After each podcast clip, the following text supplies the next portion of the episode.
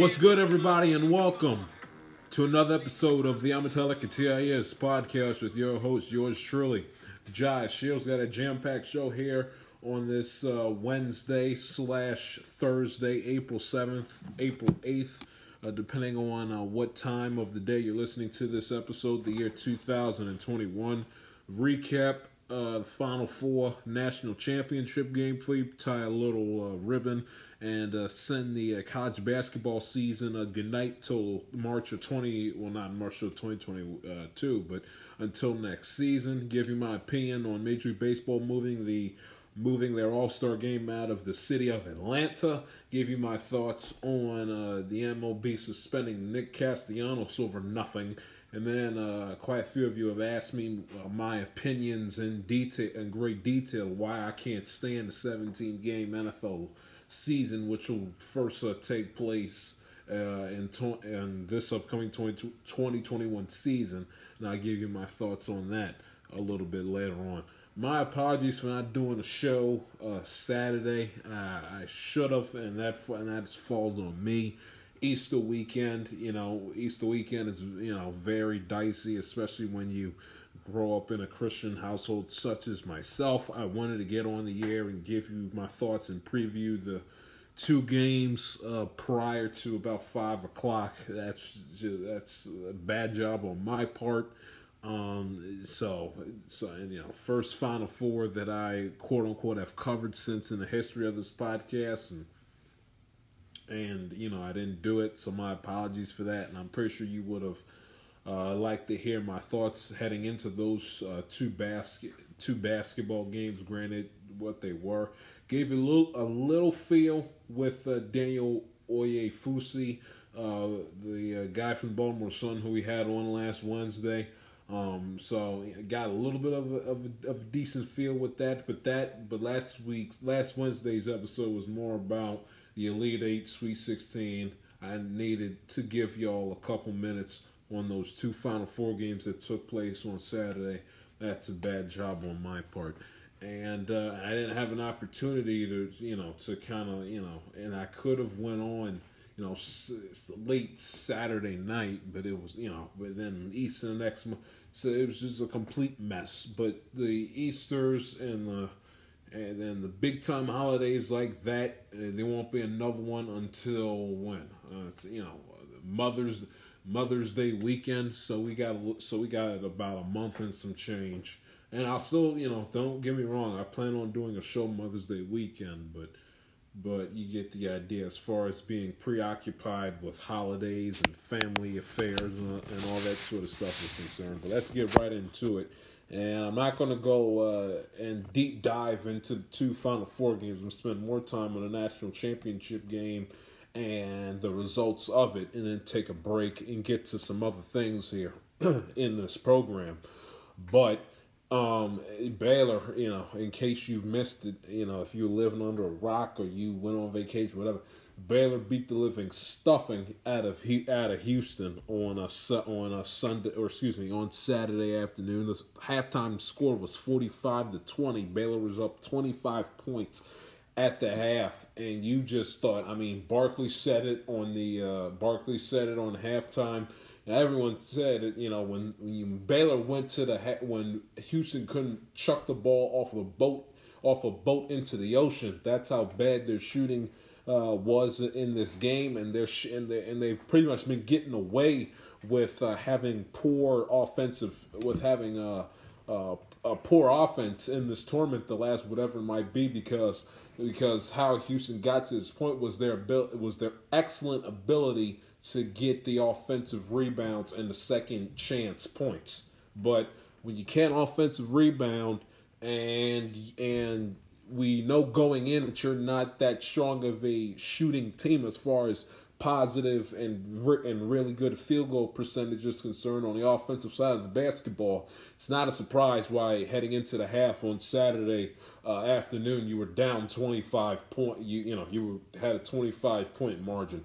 Baylor absolutely beat the stuffing stuffing out of Houston. That game was not a competitive, a complete bore. You were better off essentially just you know play the game somewhere else play the game somewhere else where you know where the game moves at the speed of light and then you say okay this is the result game non-competitive didn't miss anything. Baylor wins they advance to the saturday or excuse me to the championship game on monday. The thriller uh, the thriller and the all-time classic that's going to get knocked because what happened on monday but the thriller the absolute classic one of the greatest sporting events in the past year that I can think of, that I that I can think of, and one of the greatest sporting events in the history of American sports, college and pro, and one of the greatest basketball, college basketball and regular basketball games, and NCAA men's Final Four games you are ever, ever, ever going to see in your life. And that was the 93 and 90 thriller on Saturday night between Gonzaga and UCLA. You want to talk about a and I, and I understand it goes for naught because of what Gonzaga because of what Gonzaga did. Um, what Gonzaga did, uh, you know, two days later, and I'll get to that. But because I haven't had a chance to thoroughly wax poetic about uh, wax poetic about that game on uh, on uh, Saturday on Saturday night. Let me give me with all you know, give me a chance to do so because my goodness, because my goodness gracious, it was a phenomenal, phenomenal, phenomenal basketball game. It just, I mean, just you want to go off the stats and then and then go and then uh, you know, take your analysis where where you may. You know, you see, I mean, both of these teams, as far as shooting field goals were concerned, were absolutely superb. UCLA was 34 for 59. That's 57 percent field goal percentage. That's I mean that's UCLA going up against Gonzaga, who you know up again up until what Monday had one of the more fluent offenses as far as passing the ball and ball movement on the offensive side of basketball as you could have seen in this tournament. They shot 58% from the field, so both teams shot shot well over 50% from the from the field. That's that's uh, item number 1. Um, Gonzaga didn't hit their threes so if you want to find one knock, it was that. And they kept UCLA in the game that much because they couldn't shoot the 3 7 for 21, 33% from the field, while UCLA was 8 for 17. Put up a little less threes than Gonzaga did, but they hit 47% of them. Um, and of course with the free and then free throws. Okay, UCLA didn't hit their free throws, sixty seven percent to Gonzaga's eighty. But you know, so, but again, that's when the three pointers and the free throws, you, you you know, you're cherry picking. But you know, both team, you know, they UCLA out out rebounded Gonzaga by uh, you know out rebounded Gonzaga by eight rebounds. They, uh, you know, pretty a pretty even keeled game. Uh, you know, they UCLA uh, had, uh, excuse me, Gonzaga had eight steals. UCLA had had four. You know, Gonzaga had a couple of key blocks in this game, of course, uh, and then they had, and then Gonzaga, and then UCLA had the one block. Turnovers pretty much even matched 10, uh, 10 turnovers to uh, UC, of uh, Gonzaga to UCLA's nine. Both of the both of those teams had the 16 fouls even. You had uh, Ayayi, the guard, Gonzaga, 22 points. Uh, 22 points uh, was two uh, shot two or three f- from three nine twelve uh, from the field had six rebounds two ass- had six uh, rebounds two assists two steals and the game was absolutely phenomenal. Kispert and Suggs had the two blocks pivotal blocks for Gonzaga in the game. Timme, uh, 25 points 11 to 15 four rebounds two assists and had you know and took that oh excuse me, my my water my water fell down. Um, but um, but and had and that was not a charge by the way. That was an excellent, excellent, excellent play. But I believe that was Timme, if my memory serves me correctly, that took that charge. That was not a blocking foul. That was that was a charge. That was an excellent, excellent, excellent call by the officials. That was not that was that was a textbook textbook they teach the refs. That's a charge. The Buddha whistle called it a charge. Refs did a phenomenal job in the game, uh, staying out of the way and made that call that needed to be made as far as uh, the uh, charge is concerned. And then what? And then what can you say about Suggs? No, he you know he was you know he didn't go crazy offensively in the game. Shot fifty percent, sixteen points, five rebounds, six assists. Uh, had two steals in the game. Uh, went to the free throw line twice, hit both of his free throws. But I mean, so he didn't have a big night uh, compared to Ayayi or Timme, the the uh, the guard. But he hit the game winning three. I mean, it, I mean, you want to talk? And then how about Johnny Juzang going down? How about Johnny Juzang? You know, do or die time for UCLA. He works. He works his way inside the paint, misses the layup, grabs his own rebound, and then hits the uh, game tying the game tying inside shot with uh, 3.3 seconds to go in the overtime period, and then of course, and uh, and then oh by the way, with with the with the uh, with the uh, free throw situation to get the game to overtime in the first place. And then, of course, Jalen and Jalen Suggs gets it. They don't take a timeout, which worked to Gonzaga's benefit because UCLA didn't have an didn't have an opportunity to set up their defense in that sequence. But Suggs drives down the court with 3.3 seconds left, gets past midcourt and shoots up a 36, I believe it was 36 foot jump shot that banks off the backboard and goes into the goes into the net to cap off one of the more incredible jaw dropping college basketball games you are ever going to see in your life. Was not alive for uh, for the Laettner shot you know, in the Elite Eight, uh, Duke versus Kentucky in '91, I think it was. I was not around for the. Uh, I believe that was Chris Webber, Chris Webber with the timeout that you know was the tentacles because they had no timeouts left. I was too young, too young. Uh, well, not too young, but I did not see the Butler Duke game where Gordon Hayward chucked up a shot that near that nearly went in off the backboard in the 2010 Final Four championship. Uh, I remember the Kris Jenkins, you know, the Kris Jenkins game uh, Villanova, uh, North Carolina, uh, the 2016 national championship game. I remember it, and I remember going to school and hearing such a bit what a big hoopla it was. But I did not see that game. You know, I did not see that game live.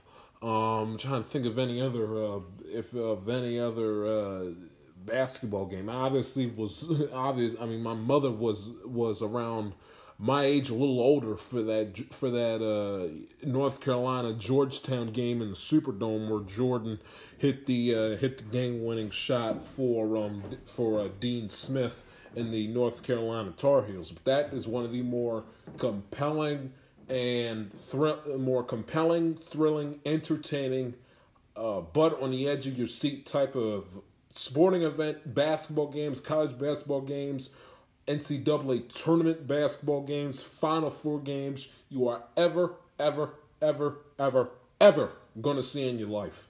Ever. That game was phenomenal and give you everything you wanted from start to finish. People thought that the UCL, that UCLA's you know that they were going to to use to kind of equate the point you know the equate the fact that people have been calling them a quote unquote Cinderella team. You'd think that they, that you know that the clock would strike midnight on UCLA, which it did, but it did it, but it but it struck midnight. Ironically enough, at like the eleventh hour, you know, you thought that you thought that they were essentially going to get the uh, we're going to get the Baylor treatment against Houston in the first game. You know, they had a nice little run got very lucky to beat got very lucky to beat Michigan. Of course, I screamed and yelled about Michigan going for threes when they were down one point, or or in this or or in a later case when they had the free throw uh, situation when they when all they needed was a two to tie the game and to go into overtime. You know, I screamed and yelled about that. They got very I not to say for not lucky because they did work their rear ends off to beat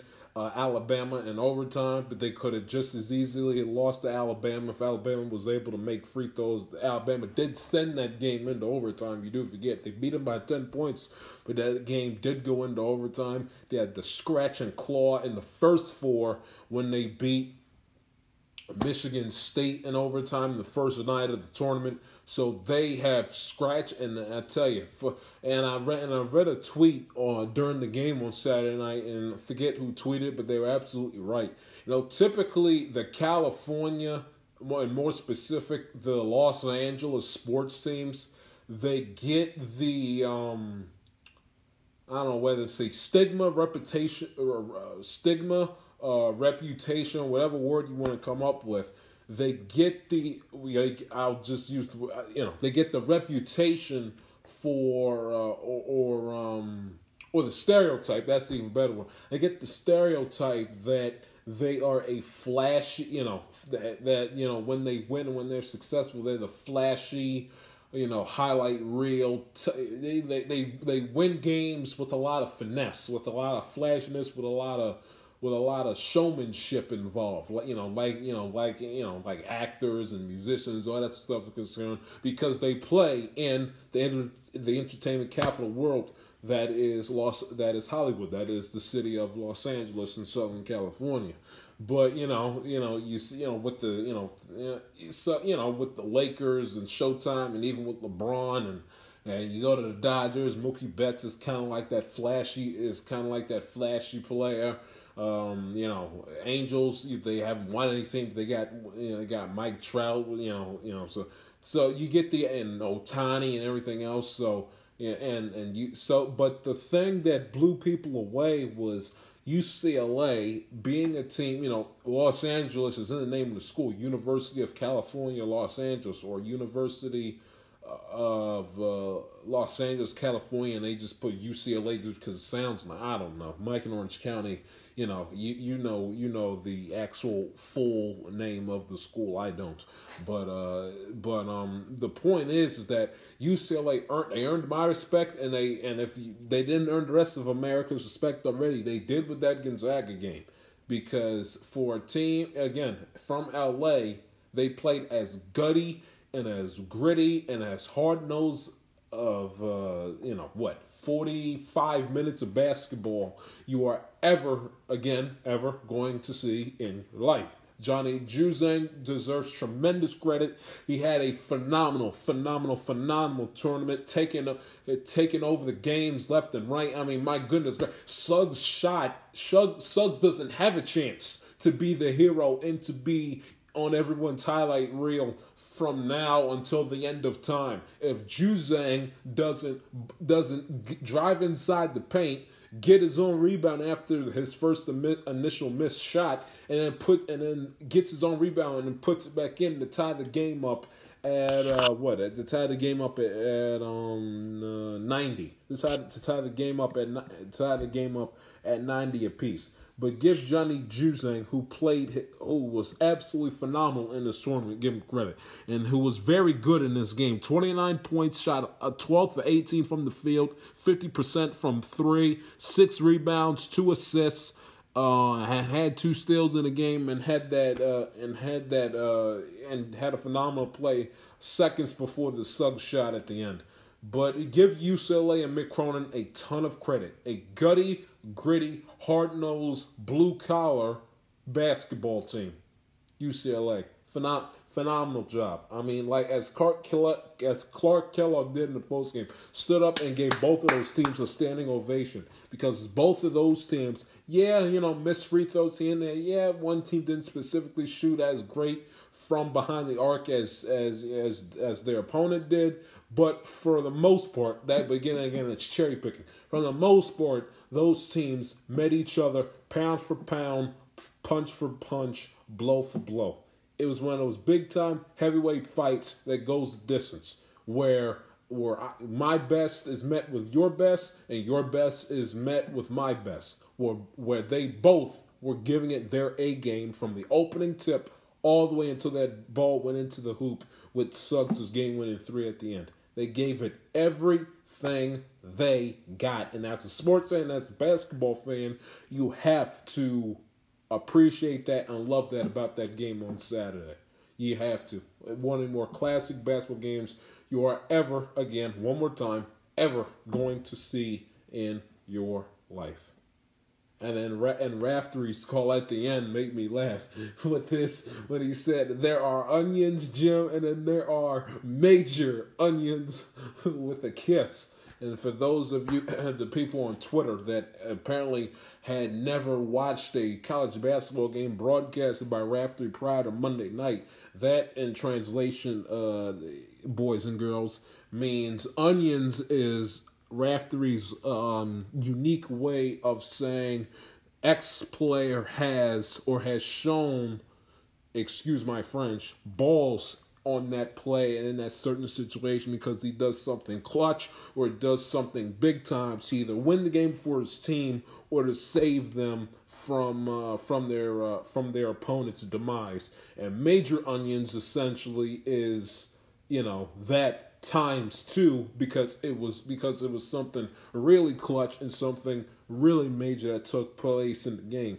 And with a kiss is what he says when a shot hits off the backboard and goes and swishes into the net. So so and and you know and with the lingerie quote, uh, that's Raftery's way of saying that he that X player was undressed by X player's crossover move. So Raftery isms, guys. You gotta learn them. I mean, I, I mean, Twitter world was just. I mean, if it, you're supposed to be watching, I don't know what you're watching if you haven't watched the tournament from beginning from beginning to end, anyway.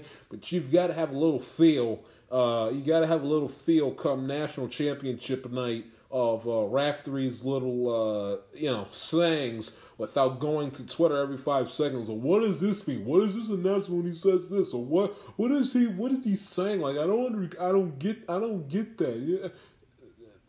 Eh, watch basketball games and don't wait and know who have a just have a clue and have an idea of what's going on. My Twitter feed was blowing up on Monday night. Or what? What's Raftery mean when he does this? What does Raftery mean when he does that? Guys, wake up, pay attention, and get a clue. But that's not even there. That was a fantastic basketball game. And when it went and when it went in, I was like, for the win. I was like, oh, he got it. You know, it was just absolute. It was it was it was oh my goodness, it was so phenomenal. The ending, just through the entire game, and if you want, I can get the what in fact was the halftime. Uh, well, let me see if I can find what the halftime score was in that game, but uh, but I mean it was such a tightly contested and a close basketball game from beginning to end. I mean it was just unbelievable. The halftime score was um was Gonzaga was up by a point, 45-44 at the half. So it, a phenom- a, just a phenomenal basketball game. It really was and it isn't and, and it's a shame that I that I say that. it's a shame that this game isn't going to be looked as you know one of the game's all-time greatest games and one of sports all-time greatest games because of what took place two days later.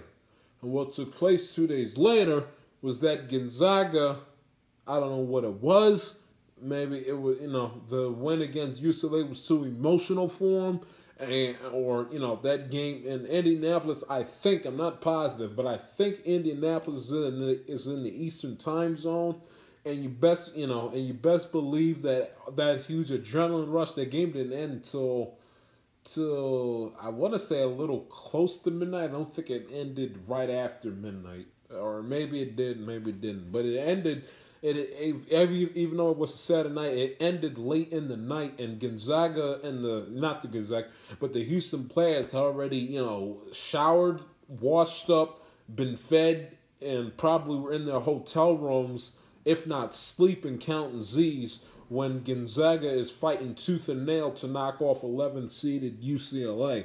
So I don't want to say that you Gonzaga was tired, but I think when it comes to like emotionally, you you know Baylor was coming. You know Baylor was like you know Houston was easy work. had an easy night. Meanwhile, Gonzaga coming off of that miracle win, that miracle victory, and had coming off the you know and you know, that huge high, and they probably and probably those players probably some of them probably didn't go to bed till probably well after two o'clock in the morning. You know, it's just coming off of that huge high and that adrenaline rush, and you're looking on social media, and you know your head's getting pumped up, and you, so all of that involved. Meanwhile, and then of and then of course, and then of course going into the next day, Easter Sunday, all everyone could talk about was was the Suggs shot with Gonzaga, and then if he, and then if members of the of the Baylor team didn't happen to see the game live, they wake up and they go on their cell phones and they go on social media, and social media and their mentions and their text messages and everything else is just going bonkers over what happened the other night. And then you know, so uh, and then Baylor has the idea. Well, this team thinks that you know they're destined to win a national championship. They keep their undefeated season alive. They're the number one seed overall. Eh, you know, at the beginning of the tournament, they're coming off this miracle victory in a in an absolute classic against UCLA the other night. You know, we we have to we as and that's when I mean we I mean Baylor was saying to themselves look, the, look, that game on Saturday night means nothing if we don't beat them on if we don't beat them on um on Monday night. And they had that mindset and they straight up and down kicked Gonzaga in the mouth. Many of people I heard many people compare that game on Monday night to Super Bowl uh, 48 when Seattle absolutely beat the living snot out of the Denver Broncos and they didn't have a chance from the opening kickoff on. And then another th- thing that I heard that I heard that uh, that it was compared to was uh, this past Super Bowl where everyone thought and everyone thought that this game between Baylor and Gonzaga was going to be an absolute classic, and everyone thought that Brady versus Mahomes was going to be a game for the ages. And it turns out that was one of the more morbid, more boring, more non-compelling uh, football games you are ever going to see. I mean, come tw- come regardless what happens with Mahomes' career or not, come, you know, 20, 25, 30 years from now, no one is going to look back and say, "Hey, remember uh, Brady versus Mahomes with an all-time classic Super Bowl? That was not a chance in hell. That game, I mean, thirty-one to nine. I mean, the Chiefs again with the high score, with their high-flying, high-scoring offense, and Mahomes and whole nine yards couldn't even bother, didn't score a touchdown in the game. And but I, again, I'm getting off the beaten path. That's what Monday night's game, the, the 86-70 victory in the hands of Baylor, uh, was compared to. And I also heard another thing that was quite interesting, as far as uh, as far as that Jalen Suggs shot in their game against UCLA is going to get knocked historically because of what happened on Monday. You know, people were saying on social media, does anyone remember? Um, and I, I think it was a bad example, but it was accurate, but it was a bad example uh, with Jalen, not Jalen, but Jermaine Kearse's ridiculous circus catch against the Patriots in the Super Bowl. Does anyone remember that? That was two plays before, uh, yeah, that was two plays before um, Wilson's interception of Butler. Does anyone remember that? Now, and I came back and I argued I said, you know, right idea, right, right concept, right idea, bad analogy, bad play. The perfect analogy is: Does anyone really remember or really talk about? And, th- and you got to think to yourself when I say this.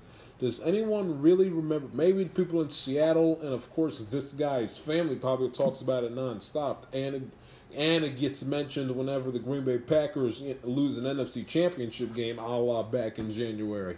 But does anyone really remember the classic championship game 2014 between the Packers and the Seahawks? Does anyone really talk about the onside kick that went off of Bostick's helmet which sparked the whole rally for Seattle. Does anyone really remember how Russ Wilson, uh, you know, ran from essentially one sideline to the next to get the two point conversion, which I believe I think tied the game up or put them within one possession, one of those two, or when they ran a fake field goal. that did that did them wonders in that in that second half game too? Does anyone again outside of when that it's mentioned in the same breath of Aaron Rodgers and Green Bay Packers uh, NFC Championship shortcomings? Does anyone really talk about it? Does anyone really remember um, Jermaine Kearse's overtime catch that won the game and got them to the Super Bowl? Completed the comeback overtime. Wilson to Curse catch touchdown game over. No one really talks about that and really brings that up. Not just because of Seattle, not just because Seattle lost the Super Bowl two weeks later, but how they lost. Which, t- till this day, is probably one of the more controversial endings in the history of, of a game in the history of sports. No one, now we'll remember it and we'll still talk about it because it, it's still fresh in our mind and the game was still unbelievable. But give it a couple of years. You won't hear many two people bring up that UCLA unless they play each other again in tournament, you won't hear anyone else really bring up the Gonzaga UCLA historically. You won't you won't hear that. And Jalen and Jalen Suggs' is shot. You won't hear that. Cause not because not only did Gonzaga lose the national championship to make it all for nothing two days later, but how they lost. Gonzaga was thoroughly outmatched, punched in the face, and embarrassed by Baylor on Monday night. Embarrassed. No one, again, unless it's brought up in the same sentence of the Packers' shortcomings in the playoffs, no one really talks about that 2014 NFC Championship with Jermaine Kearse catching game winning touchdown pass. Because Seattle lost Super Bowl two weeks later and how they lost it. I mean, I I could go on and on and on. I could go on and on and on. Outside of the city of Baltimore, does it re- outside of the city of Baltimore, does anyone really recall or can remember or can pinpoint Delmon Young's three run double in game two against the Tigers 2014? Even though the Orioles won the next game, that was it. The Orioles didn't win a home game after that Delmon Young game. The Orioles did not win a home game, a home playoff game, the rest of that postseason run, and got swept by the Royals and didn't go to the World Series. That's something that the younger Oriole fan holds on to, such as myself, that wasn't alive for 83. But in the big picture, outside of state of Maryland and the city of Baltimore. No one really talks about that game two with Delmon Young with the double. No one really brings that up. No one really brings up the onside kick,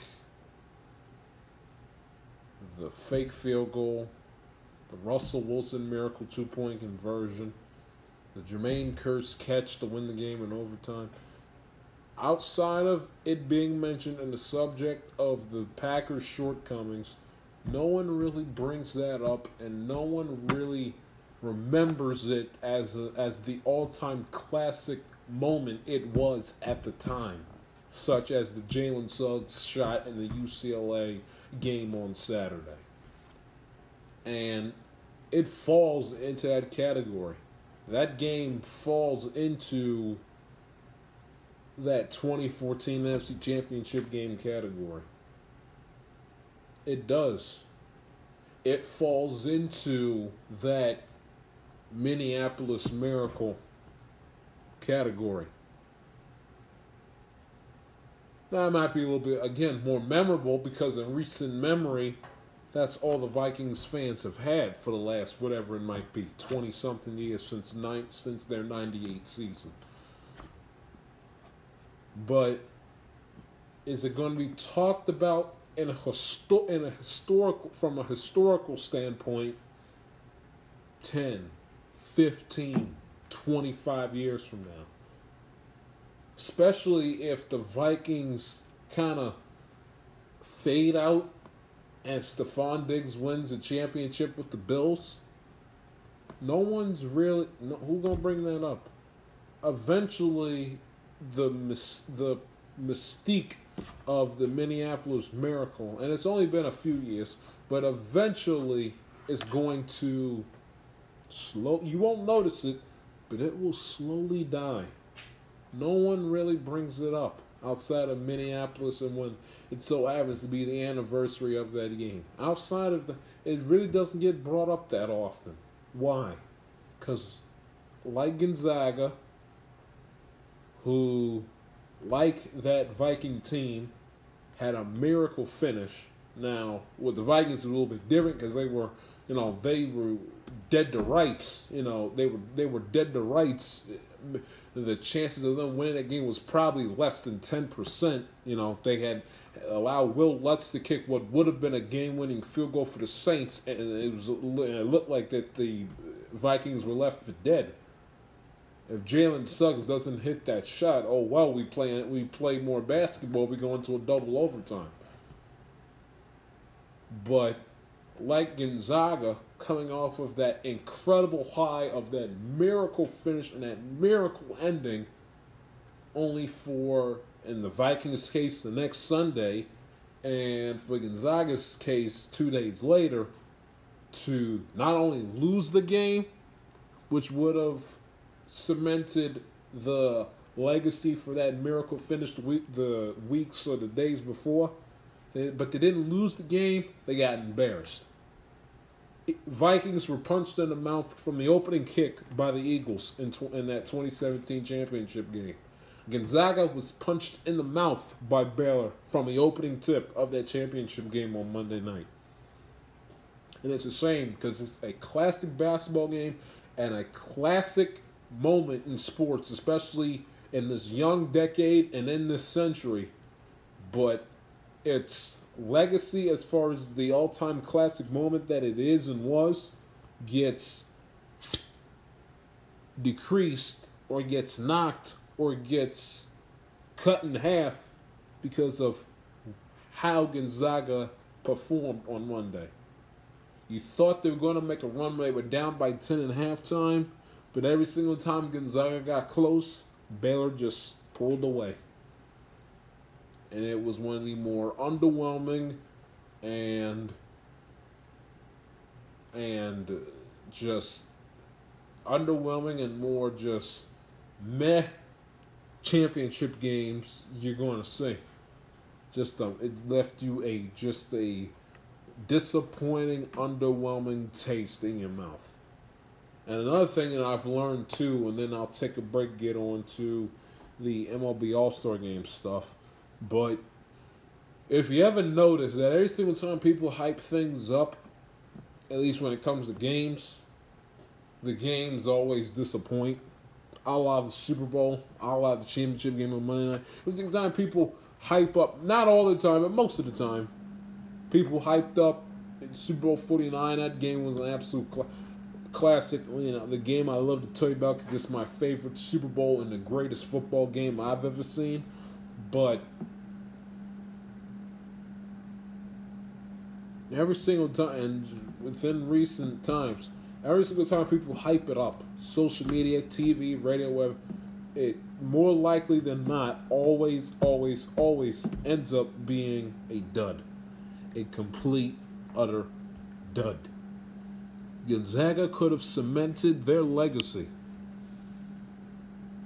being the first undefeated team since the since Indiana in '76 to be an undefeated champion, and Jalen Suggs could have put himself in Gonzaga, if not college basketball's place of immortality, with putting the cherry on top to that phenomenal game on Saturday and Jalen Suggs' miracle shot on Saturday. But instead, they didn't get they didn't just get beat by Baylor on Monday night. They got embarrassed. Embarrassed. Take a break. Give my thoughts on this Major League Baseball All Star game situation. Stay tuned. back after this.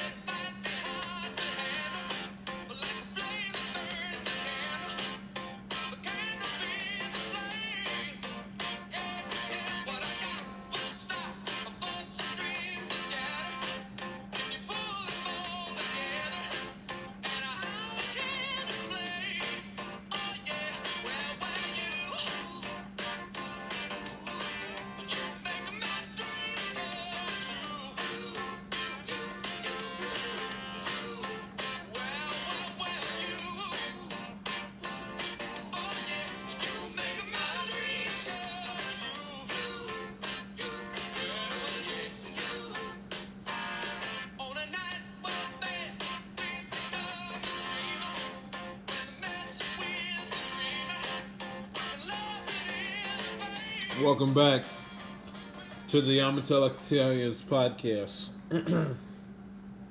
Switching gears now to a subject, and that's why, not just the Final Four, but I wanted to give you my two cents on this on Saturday. Because uh, the news broke last uh, third, or excuse me, last Friday afternoon that um, that Major League Baseball was moving the All Star, their All Star, their 2021 All Star game out of the city of Atlanta and out of the state of Atlanta, Georgia. And let me be frank, and I'm gonna tell like it is, like the title of the show. And if you get mad at me, and if you're pissed at me, and I, just to let you know, I I, I, I, I, couldn't be bothered to give a damn. I, I gotta just got I gotta be honest with you. Uh, I'm, I'm gonna say what I'm gonna say, and I'm be, and I'm not gonna back down for what I'm gonna say. And if you don't like it, tough. And if you agree, great. If you if you don't have an opinion, who cares? Um, Major League, first of all, Major League Baseball did this because they, along with many other businesses and companies that are based in and do business with the state of Georgia, have gotten heat, and rightfully so, have gotten heat for being mum or doing business with Georgia, excuse me, in spite of what's gone on recently, as far as the new voting law goes within the state of Georgia. And to be quite honest with you, it's the law itself. If you want my opinion on it, the law itself is a joke. It's egregious. It's asinine. It is repulsive. It is reprehensible. The fact that you're going to incriminate people. I heard all this talk. People sitting there trying to tell me, well, they're doing it to protect the integrity of the election and not wanting people's vote votes to be swayed by people who give away and sell water and, and food and, and give blankets to people who are cold and all this extra BS. Look, first of all, if you are that much, if you are, first of all, I don't know anyone who on election day, if they plan on going to the ballot box, I don't know anyone who goes in there and standing in line not having at least an idea an idea of who they're going to vote for in the election. And if you're the type of person that is that mentally weak or is that easily persuade to the point where someone out of the goodness of their heart is giving you or selling you a bottle of water, for instance, and if they try to spew their political beliefs onto you, if you're that mentally weak and if you're that easily persuaded by what other people think and other people's opinions, then be quite honest with you, maybe you have no business in voting.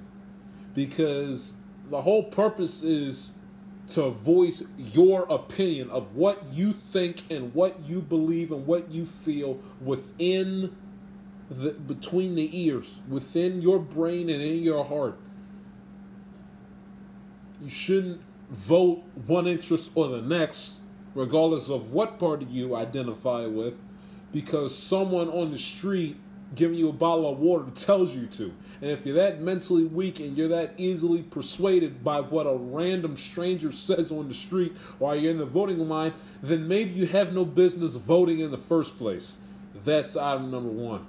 Item number two is the fact that, and I've heard a lot of this too, that while I stand in line and I've been voting for X amount of years and no one has ever given me this or given me that or or or the X amount of people isn't owed this that and the other.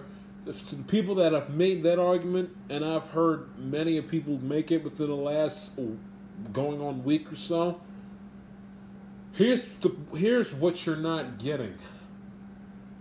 The law. Here's what you're not getting. It's not the fact. Of course, no one is owed anything, anything in this life. No one is owed anything.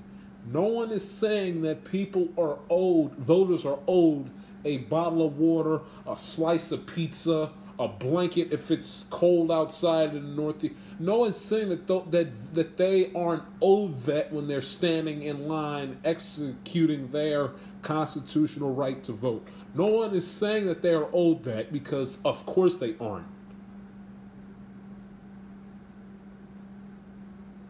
Of course they aren't. But why should a law have to be passed to make it a felony? Not a misdemeanor, but a felony. You know what a felony? Rape, murder, that's a felony. A felony to give people if they want it. And that's the key that people are forgetting here. If people want it, people should have the option or the ability or the liberty to choose whether or not if someone and I don't expect it all the time, and nor sh- should necessarily people do it all the time. But if a person is in a good mood or they're really charitable or whatever, and they see that the line essentially that the voting line wraps around the block three times over, and they're in a you know, and they and whether it's a cold day or if it's an unseasonably warm, if it's un, if it's an unseasonably warm day wherever you might be. In this case, Georgia, and I get it, it it's not scorching hot in November in Georgia, but it could get warm. You know, it is the it is the south. It is the South. It is the South, and voting day is in voting day, election day is in the early part of November, not on the back end. It's more closer to you know October, still in that in the thick of the quote unquote fall season, and not towards the back end of the month around Thanksgiving, towards the winter time. But people should have the liberty, have the liberty, if they just out of the goodness and the kindness of their heart, to give out water to those who want it or to those who need it. Because Georgia, come right out and say it, Georgia is one of the states that this past election came down to. That was a key battleground state. It had the senator runoffs with Ossoff, Warnock, Perdue, and Loeffler in January, and then they had, and then you know, make the argument. And I'm no, you know, election guru, but from what I saw, and I'm pretty sure regardless what side you're on, you would at least agree with me on this that the election came down to who won Georgia between Biden and Trump. And Georgia, which is, and in its past, been a Republican state, flipped for the first time in God knows how long. The two Republican senators were kicked out, and the two, one, one white guy, and then the other one, a white woman who's a who's a complete and utter nut job, let's just call it like we see it, an absolute uh, clown lost to a Jewish man and a black guy. And you don't expect people like me who, or people like me, or people who are anti, you know, whatever you want. You don't expect people to, to raise an eyebrow and, and ask the question if it's a little strange, if it's a little odd, if it's a little dubious. Obviously, there was nothing wrong with your previous voting rights because up until 2020, for the most part, you've gotten your way in every election. But now all of a sudden, people kind of get that itch that, and they kind of see the writing on the wall and realize that this election could make make or break America, not just with the presidential, but the senator stuff too, with the with the senator with the Georgia senator runoff. And for the first time in God knows how long, the state flips. Now all of a sudden, a bunch of Georgia lawmakers who are Republicans, by the way, decide to change the voting law to make handing out water to people who are standing in line to vote a felony. Um, I mean, really? And, and and in the same breath, do you expect people to accept that and to be okay with that? Hell no. Hell no. No. Absolutely not. Absolutely not. A felony. A felony. Again, no one is saying that one is owed. No one's saying in the argument, well, I've been in it and I've never. Okay, fine. That's by happenstance. It's by coincidence. But I tell you something right now. If you are smacking your mouth and, and the back of your tongue was stuck to the roof of your mouth because you were thirsty out of your out of your mind, or if God forbid someone was there and it was it was like 89 degrees unseasonably you well not unseasonable but a but a very warm fall day in Georgia.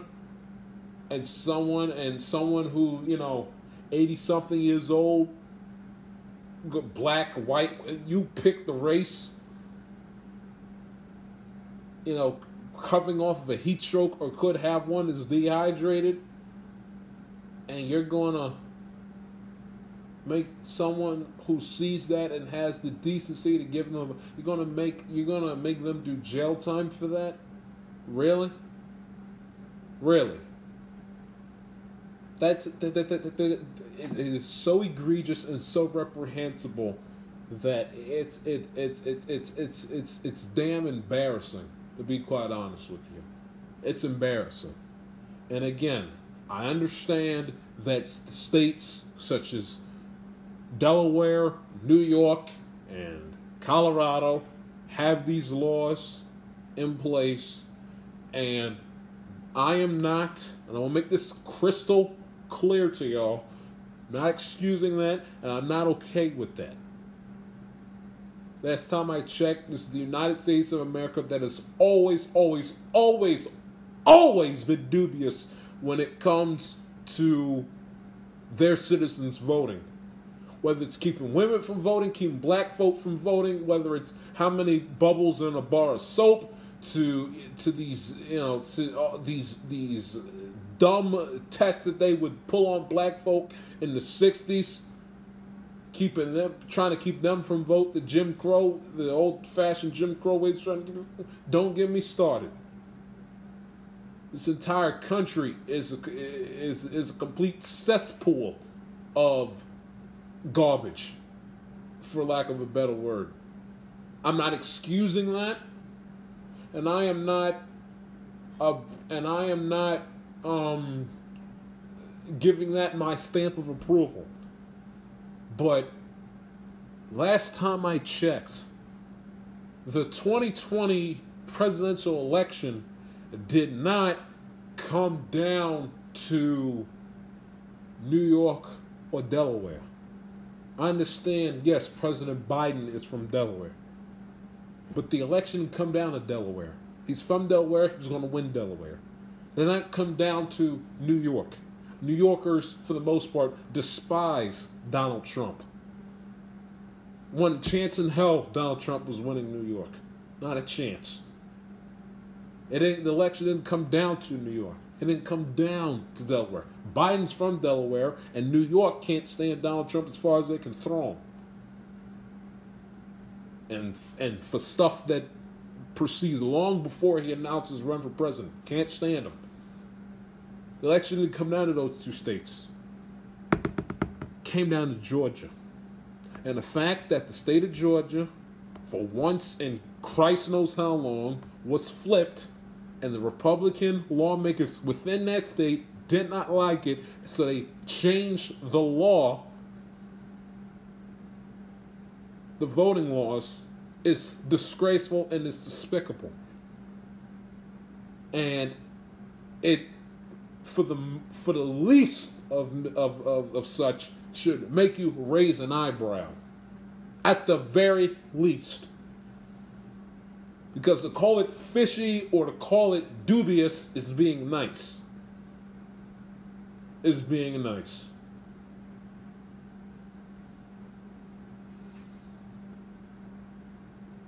And businesses, their feet was getting held to the fire because old saying, you hit people in their pocketbook and their hearts and their minds will follow. They were feeling the heat because their lawmakers were a that dumb to think that they were going to change the law and find and somehow some way get away with it without anyone having a reaction or anyone or or them not having to pay the consequences for their actions. For every action there's an equal for every action as an opposite and or equal reactions. For the fact that they didn't get that is also pretty shocking and alarming. But people were not you know people not people weren't going to stand for it. They they were not going to stand for it. And rob manfred bringing it back home to the baseball no pun intended rob manfred could not afford to have essentially his black players or any other players that that you know that are against this law he could not take the chance of them boycotting the All-Star game and coming out and once the All-Star game comes around his All-Star game is a complete farce because it's big time stars that got what elected to the All-Star game don't bother to show up don't bother to show up. Now, do I love the fact that he put it in Colorado, a predominantly white city, in a state that has similar voting laws to Georgia? Hell no.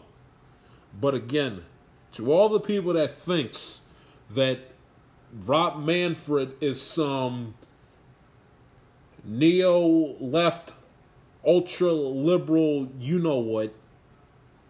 Look, just look at where he moved the All Star game. Get Rob Manfred is commissioner of baseball. He's not president of the United States.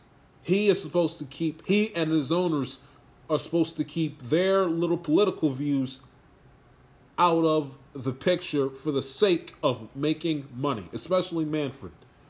Owners not so much because they can make their little donations, they can endorse certain things, you know, you know, Dan Snyder with Trump, which makes me vomit, but you get Jerry Jones, I can go on and on and on but he is supposed to be the quote unquote president of the sport.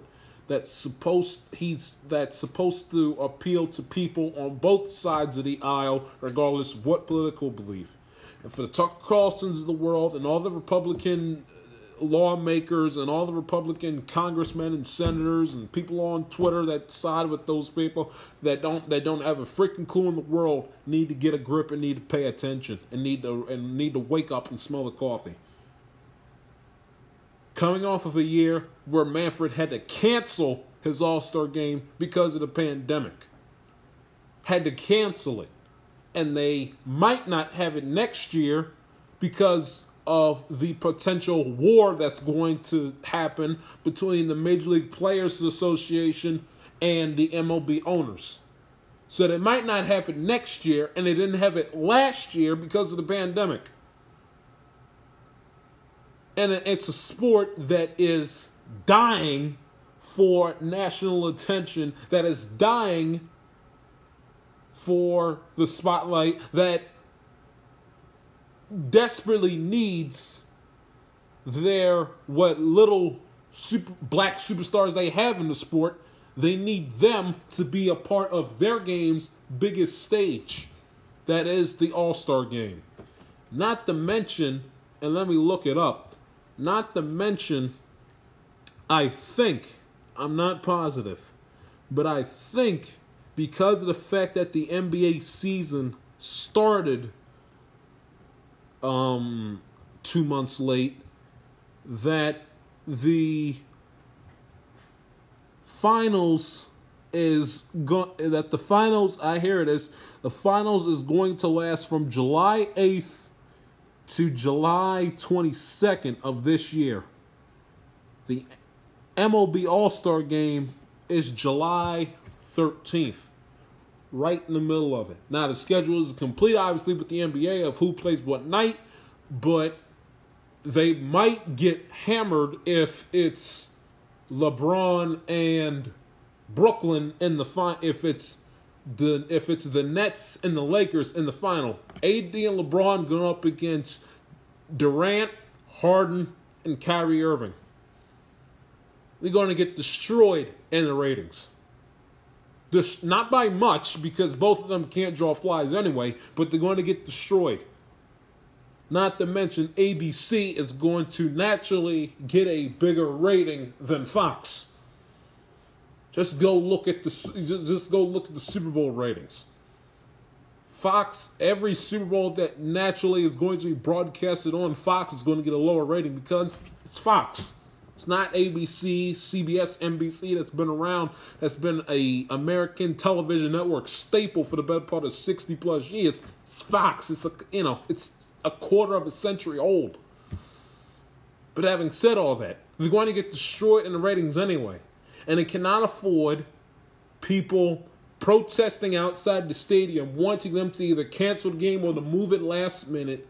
And then, God forbid, you have people from the other side and the next thing you know, you have a whole Charlottesville situation, God forbid, on your hands outside of Truist Park in Cobb County down in Georgia. And at the same time, Mookie Betts decides not to play. Judge, Stanton, and pick and you know and and and and, and finish running after they don't play either. And Dave Roberts was supposed to be the man, one of the two managers in the All Star game, who's also black, doesn't manage either. Uh, out of protest, says screw you guys, I'm blowing off the All Star game. And then on top of it, they're getting destroyed in the ratings because everyone's going nuts because LeBron because because LeBron shot a three shot a three in Kyrie Irving's face and stared him down middle of the third quarter in uh, at the Staples Center in front of five thousand fans.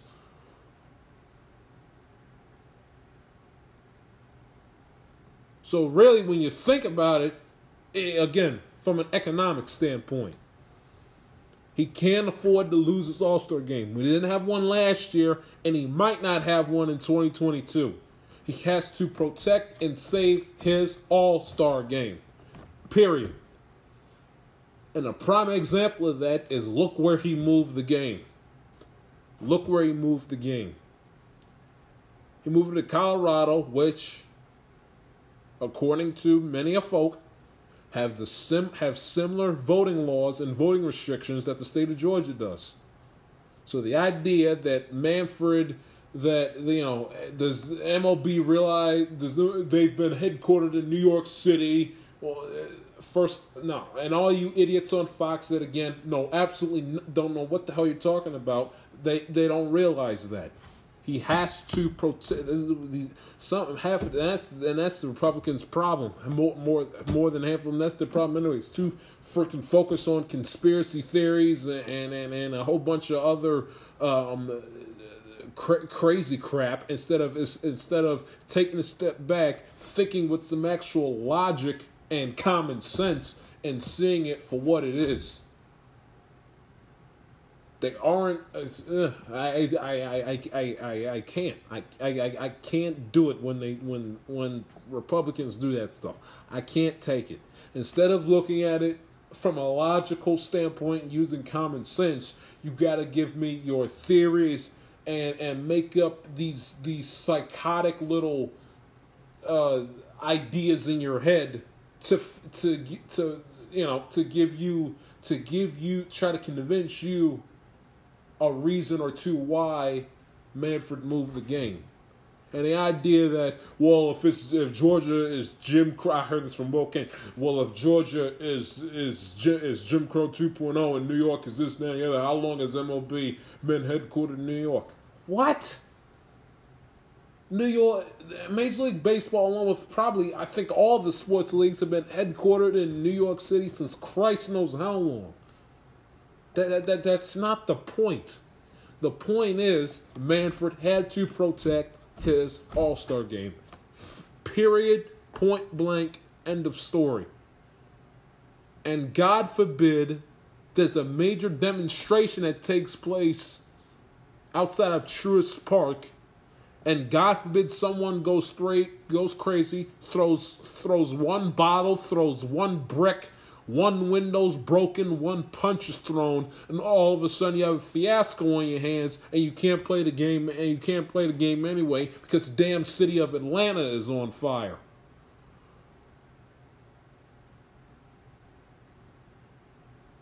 And on top of that, his big players in the game aren't playing. So you got to look at it logically and with some common sense. My opinions on the matter aren't necessarily the reason why, necessarily, probably some, something to do with it, yes, but aren't pro- most likely the main reason why he moved the game. I'm just giving you my two cents on it, and I'm glad Manfred moved the game. And I'm hearing, well, look at look at the people that you're hurting in the city of, in the state of in the city of Atlanta and this that and the other. It's called sacrifice. It's called sacrifice. And I don't think and and all it comes down to folks and keeps them realize all it comes down to is dollars and cents. MLB is simply punishing the state of Georgia, not allowing them to make money off of their All-Star game because of that voting law. That's that's basically what it comes right down to that. Right down to that. So yes, the small businesses of the world don't get an opportunity to make their money in Atlanta during that week and during that All-Star game. But who's going to get the chunk of who's going to get the the huge chunk of the consumer's money during that week? Is it the little mom and pop barbecue joint on the street or is it the or is it the big time Fortune 500 restaurant companies in downtown Atlanta that is going to make the majority of that money? Or people who may have more, I'll call it more emotional ties to the people that run things within the state of Georgia and run big time businesses and make good money and, and contribute money to such and such as, you know, uh, run for office in the state of Georgia. You, you get you see what I'm getting at here? That's why. And to protect his All Star game. Because again, he cannot afford for it to be a complete fiasco, and the and the All Star game is, is is is made a mockery of down in Atlanta. In the meantime, NBA. Meanwhile, the NBA Finals are is is kicking baseball where the sun don't shine in the ratings because they had because they got uh because they got five because got five future Hall of Famers on the floor in a championship basketball setting. And MLB All Star game, especially because they took the home field advantage of the World Series off the table, the All Star game, especially now more than ever, means nothing. A meaningless baseball game, exhibition game that means nothing, with a whole lot of distractions and players and managers and coaches boycotting this, that, and the other, going up against a game that's really popular in a championship setting with in no particular order the top five best players in the league on the floor all at the same time. In a championship setting on a network that automatically is going to get a much bigger rating. That unlike in the previous NBA finals where it's played in the middle of October, it's more you get more of that even though it's not in the month of June, it's still in it still has that summertime feel to it with it being played in early mid July. But that's my thought on it. Good for Manfred for moving the game. Things need to change, not just in Georgia, but in this country in general. And if you can't see it for what it is, then shame on you. And for all you soft snowflakes, and yes, I'm gonna call you soft little snowflakes because that in in that's what you are.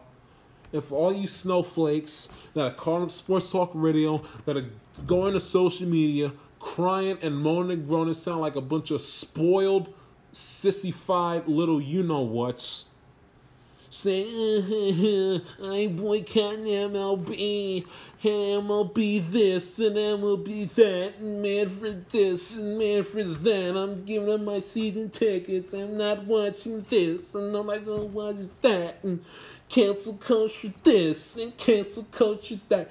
You can go ahead and you can take your little complaint slip, and you can take it up, ball it up, and stick it where the sun don't shine and put whatever is left in it in your little pipe and smoke it until you drop dead blue in the face suffocating on your own pipe smoke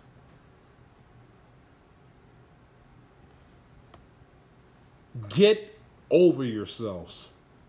Grow up. Quit being a bunch of sensitive little children. Act like a bunch of grown a, a bunch of grown adults.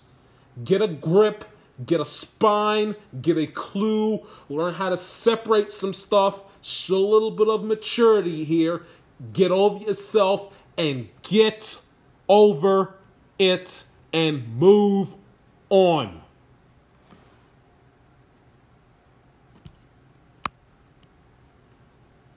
if you're going to give it up because of this, A, you're sensitive and you're soft and as a bunch of cupcakes.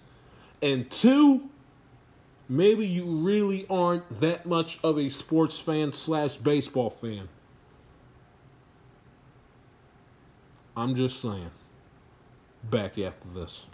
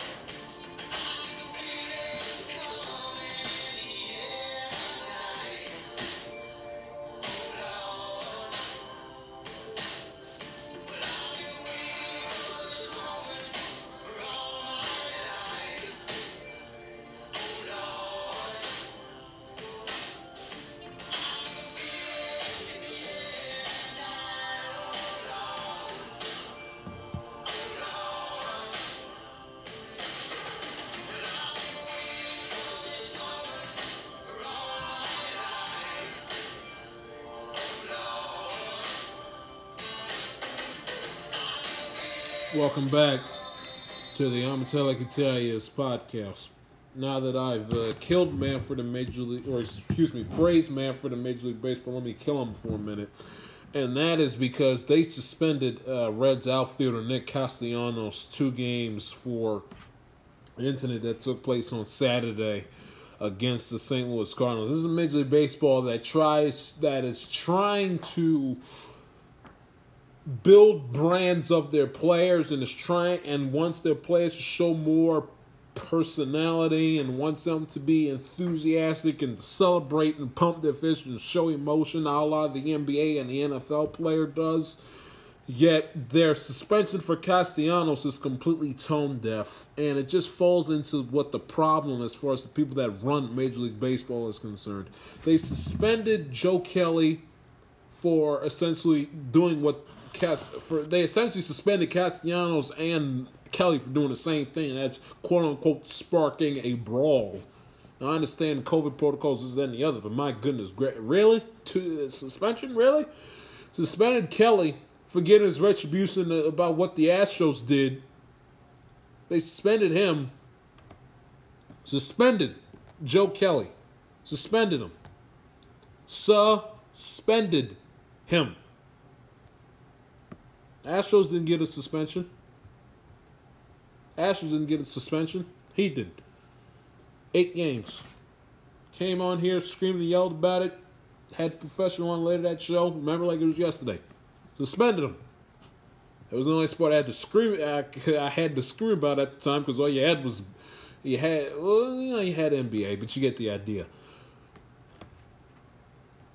Screamed about it. Suspended Kelly for throwing at him and making a face and quote unquote sparking a brawl. Suspended him. Castellanos hits a home run opening day last Thursday. Pimps it a little bit, celebrates showboys, whatever he does. Who cares? It's first game of the season. Let it roll off your back, will you please? Hits a home run, gets hit the next day. Didn't like it. He knew what it was about. Comes home, comes around third on his way home. out, You know, wild pitch. And Jake Wolford, Woodford, uh, the relief pitcher for the Cardinals in the fourth inning, comes to cover home plate.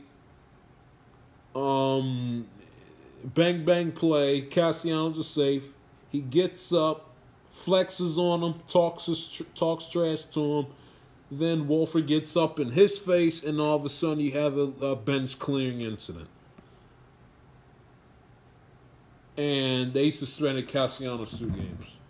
Suspended him two games for essentially showing emotion, which something that I thought baseball is for and wants their players to do. But not the tone deaf people that, that that that run baseball, I believe, up on uh, I think it's Park Avenue. I think is where it. Obviously, think not suspended him two games was one of the more bogus, egregious sus- suspensions I've ever heard of. Suspending him for essentially showing emotion and flexing on an opposing player, really. It, it, is it Castellanos' fault that that Woodford took offense to that and is so sensitive and is so soft that he had a problem with that? Really? My God. Me- meanwhile, meanwhile, the team that cheated the sport and and and and and, and put the and you know who cheated the sport on the way to winning a championship. A championship cheated the sport, integrity of the of, of, of the game is up in the air, and not, and I understand the reasons why, but not one player, Correa, Altuve, Gurriel, not one player, Verlander, the loudmouth, not one player was suspended. Yet Kelly gets suspended for giving the Astros a slice of humble pie, and Castellanos gets suspended for showing emotion.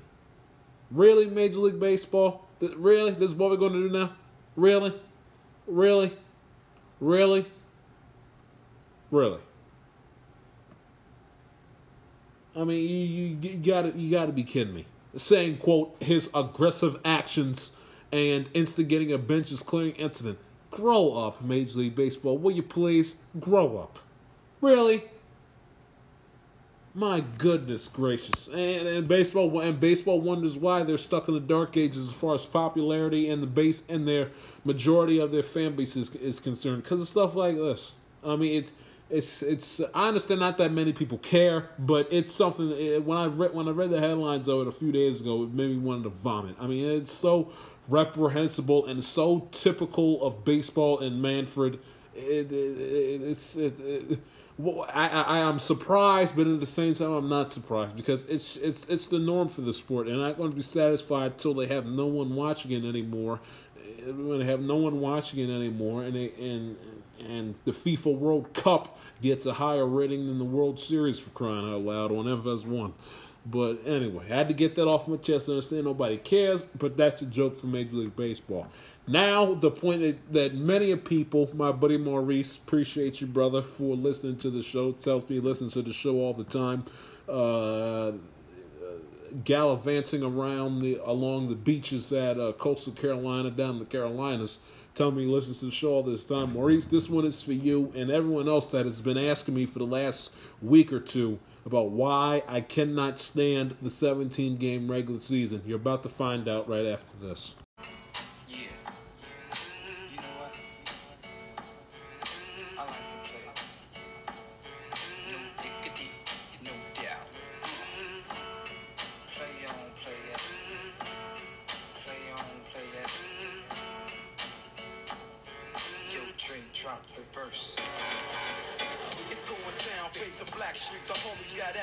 At creations. Bump like agony, no doubt. I put it down, never slouch. As long as my credit can vouch, that dog couldn't catch me. Say out. Who could stop with Dre making moves, attracting honeys like a magnet. Giving them orgasms with my mellow accent. Still moving this flavor with the homies Blackstreet and Teddy, the original rough shakers. Singing down, good lord. Baby got 'em open all over town. Strictly bitch, you don't play around. Cover much grounds, got game by the pound. Getting paid is a forte, each and every day. True play away. I can't get her out of my mind. Wow. I think about the girl all the time. East side to the west side, pushing fat rides, it's no surprise. She got tricks in the stash, stacking up the cash, fast when it comes to the gas. By no means average, it's on when she's got to have it. Baby, you're a perfect 10. I wanna get in, can I get down so I can? I like the way you work it, no diggity. I got to bag it up. I like the way you work it, no diggity. I got to bag it up. I like the way you work it, no diggity. I got to bag it up. I like the way you work it, no diggity. I got to bag it up. Welcome back to the Amatelica TIS podcast. One last thing before you before uh, we said goodbye, and that is the fact that it was made official. And I gave him and I gave my opinion on this when it was announced that this most likely was going to happen. But now that it's now a current thing in our uh, sports world, I'm gonna give you my two cents on it before we uh, close out the show today. And that's the fact that the National Football League is going to expand their regular season one extra game, 17 game regular season, and compared to the 16 that was played from 1978 to 19 or excuse me from 1978 to 2020. That's 42 years um, of the 16 game schedule. Well, not well, not well, except for one. Well, no, they no they played 16 games. They had the two and they had the two bye weeks, I believe, in '93. But um, for the most part, you've had your regular 16 game regular season. And I might be the. I know the pl- a few players don't like it. Alvin Kamara uh, may voice his opinion about it. He doesn't like it, and I can't blame him either. But I might be in the minority on this as far as uh, as far as uh, fans are concerned, and the fact that I absolutely that I, I I just don't like the idea. I despise it, and I'm gonna and I'm gonna tell you and I'm gonna tell you why I des- and I'm gonna tell you why I despise it. Because first off, first off, the NFL is going to get hammered because they didn't take. Now I understand this little old me, you know, has having a dopey sports talk podcast, you know, having a dopey sports talk podcast that nobody listens to. I understand that in the big picture, no one gives a crap about what I have to say, and and, and again that I, that my opinion falls by the wayside as far as the big influencers who ha- who sit in front of a microphone and talk and give their opinions on things uh, sports related. But but but I'm t- but let me tell you this: they're going to get killed. They're going to get killed one of these years for uh, having a 17 game season. And I went and looked. The next this year Valentine's Day fall on a Sunday. You know the next time Valentine's Day will fall on a Sunday, which will end up being Super Bowl Sunday, is February 2027, Super Bowl 61. Now, I understand that, that they're the big bad NFL and they can do no wrong. And understand that if anyone can conquer the overly commercialized extravaganza that is Valentine's Day, it's the National Football League. But I'm trying to tell you right now, and especially because 2027, I would hope that COVID will be over with and mask wearing will be a th- and distancing will be a thing of the past but and you can you can probably already tell that in the 2020s it's going to be again roaring 20s 2.0 where people essentially are going to live life they never lived before because the pandemic made them realize holy crap not everything in this life and tomorrow isn't necessarily guaranteed and take advantage of the things that you weren't able to take advantage of in the treacherous 2020 year that was they're going to get killed. And women and married women across America and the girlfriends that live with their significant others that may not be some of them are but may not be big time football fans and have to stomach the fact that they essentially lose their quote unquote man's attention from one if, if, if you're in the east coast from one o'clock in the afternoon till eleven thirty at night, or twelve o'clock in the afternoon to ten thirty at night, or from eleven o'clock in the morning to nine thirty at night, or if you're in the West Coast from ten a.m. to ten a.m. to eight thirty at night. Not to mention, or God forbid, they also happen to be a big time college football fan whether they go to the school that they root for or, or whomever. God forbid they're big time college football fan. So then you got Sunday, Saturdays, and Sundays. Their life is dominated by football from early afternoon to late at night, wee hours in the morning. Dominated. And do you think women are going to stomach the fact that their man is essentially going to for the lack of a better term, blow them off on Valentine's Day to watch the Super Bowl at night, no less. When people are supposed to be out with the moon, with the moon, and I'm not again uh, East Coast. That's one thing. I, I'm talking about the people that live, you know, in in states where for the most part they got decent weather in February. In the South, Florida, Georgia, Carolinas, Texas, uh, Nevada California, Arizona, uh, states like that. States like that, especially if you live in states that's got nice scenic backgrounds, you can have your nice little candlelight dinner overlooking the desert or overlooking the beach or, or whatever. You think you think you think the women of America are going to stomach that? You think they're going to stomach that? Valentine's Day, yeah, honey, I'm sorry we can't go out tonight because uh, you know because you know it's, uh, Super Bowl Super Bowl uh, 61 between the buff between the uh, between uh, the um, I don't know the the, the, Can- the Kansas City Chiefs and the uh, and the Carolina Panthers. Uh, so, sorry, honey. Sorry, honey. No, no, no, no dinner date. No dinner date. Uh, gifts are limited because I got to pay money to throw this at to throw this uh, dopey party. My all of my buddies are coming. All my buddies are coming. My buddy from a uh, couple buddies from work, couple of guys went to high school with, guy I go to the gym. My uh, buddy I met at the gym. Yep, they're all coming over. No date tonight, honey. Sorry, you know we got um, it's, it's um, Mahomes and uh, Mahomes and Mac Jones for the Lombardi Trophy, uh, Super Bowl uh, 61. Let's go. You, th- you think they're going to tolerate that? You think they're going to stomach that? On Valentine's Day? Really? No dinner date, no candlelight dinner. And and I'm sorry, but uh, tell like this, and and and no Valentine's Day loving afterwards. What do you, what do what do, what do, what guys gonna do? Fit their fit their fit their Valentine's Day uh, love making session, you know, in between, the, you know, in, in the middle of the halftime show.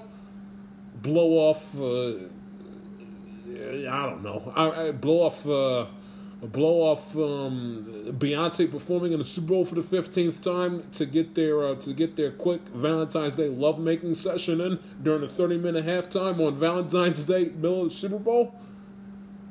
Really? Yeah, no, no, no candlelight dinner tonight, honey. I understand that we live in a nice climate. It's Valentine's Day. You want to eat outside and stare at the stars and stare into each other's eyes till heart's content. Sorry, I got my, I got uh, Chi- Chiefs Panthers Super Bowl sixty one.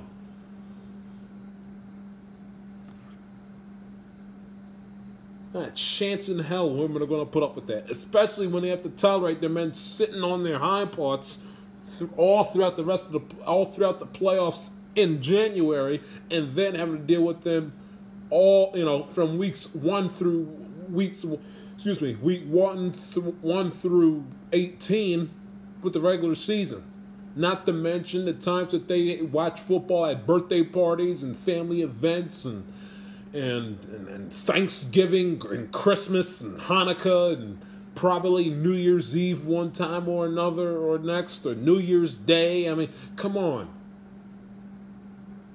Not a chance in hell. That's why I said if they're going to do 17 games, which again I was and I've been on record, I'm vehemently against.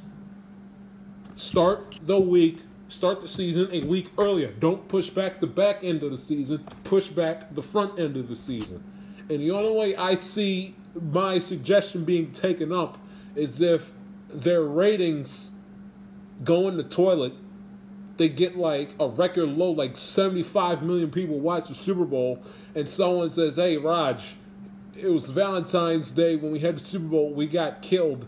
We, we can't, you know, the American women of the world are not going to be able to stomach after six months of, of constant football watching weekends and days at a time they're not going to they're not going to be able to stomach in essentially giving up their Valentine's Day for the Super Bowl. We the we got to stay I understand that they want that they want because it's been a long standing thing that the Monday after the Super Bowl everyone should automatically have the week off because of the parties and everything else and the event runs till the event not necessarily the game but the event runs till 11 11:30 at night on the east coast. I understand that they're that they're trying to foot around with that but to get the nba all-star game that typically is around Valent- that's typically around president's day weekend. Stay the hell away from them. I understand you nfl and you don't care but stay away from them. Just let them have their weekend and stay away from valentine's day I have a feeling it's going to happen. They're going to get like 80 million people watching the Super Bowl,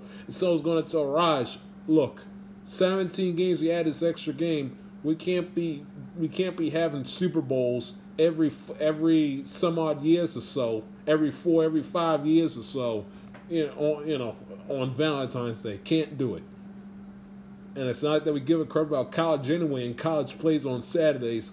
Why not do it like we did back in the old days and start the season the first weekend in September instead of the second, which is what I suggested and which they should honestly do. Keep the Super Bowl the first Sunday of the month of February. Stay away from Valentine's Day. You start the season a week earlier. Not to mention, you'll probably get more people out to the stadium because you have because you're starting because you're starting one week sooner. You have one week uh, as far as the East Coast and the in a north in a northern part of the Midwest is concerned, you have more one more week of quote unquote summer, and for the most part, kids aren't back in school until that Tuesday. So they got one, you know, or or the Tuesday after, not the Tuesday after, but that but that Tuesday, play it Labor Day weekend. Yeah, the NFL, you can afford. Uh, there's no reason why you can't play Labor Day weekend. No one gives Labor Day. pe- pe- People can have you know can build their Labor Day weekend over the kickoff of the football season, college and NFL. It'd be a huge, big extravaganza. Come out of this COVID stuff, people have a ball. Stay away from Valentine's Day and dominate Labor Day. You kick off the season and you, and you kiss goodbye the quote unquote summer, and you get a little more, and you get more. Probably you'll get more kids into the in, into the into the stadiums because they don't have to worry about going to school the next day. So the Sunday night game between between I don't know, uh, you know the uh, the Cowboys and the Packers you'll get you'll get an extra some odd number of kids in Lambeau Field or at AT&T Stadium because because parents have to worry about waking their kids up at seven o'clock in the morning the next morning. "Come on, guys, get up for get up and got to go to school." Well, they'll, they'll have you know if their school starts, if their school doesn't start prior to Labor they don't have that issue. That's another reason why I'm against it. Valentine's Day and it's val. Well, that's the first reason why I'm against it. Valentine's Day. Second reason why I'm against it. The divisional games are de-emphasized even further.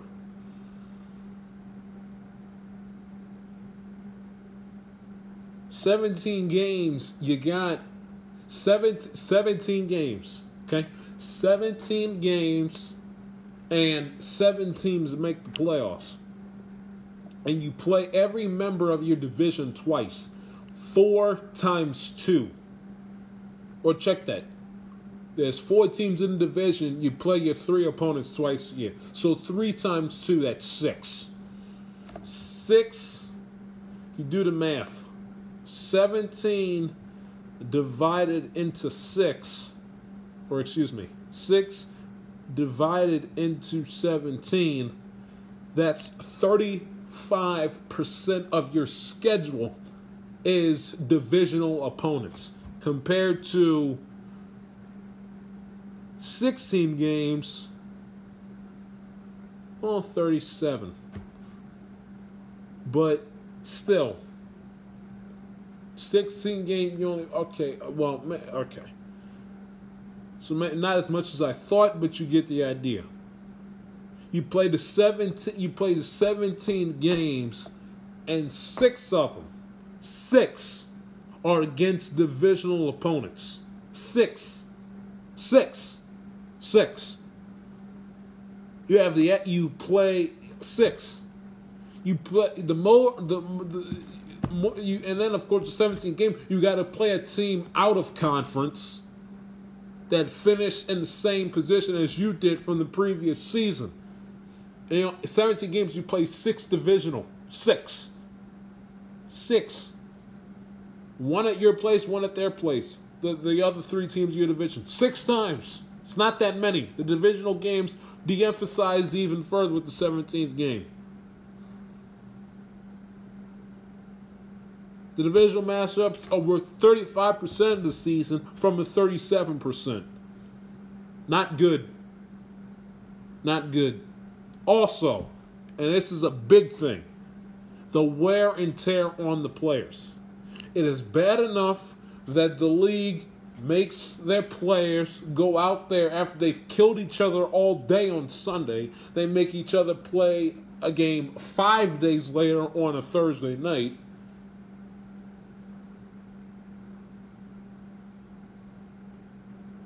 On a Thursday night.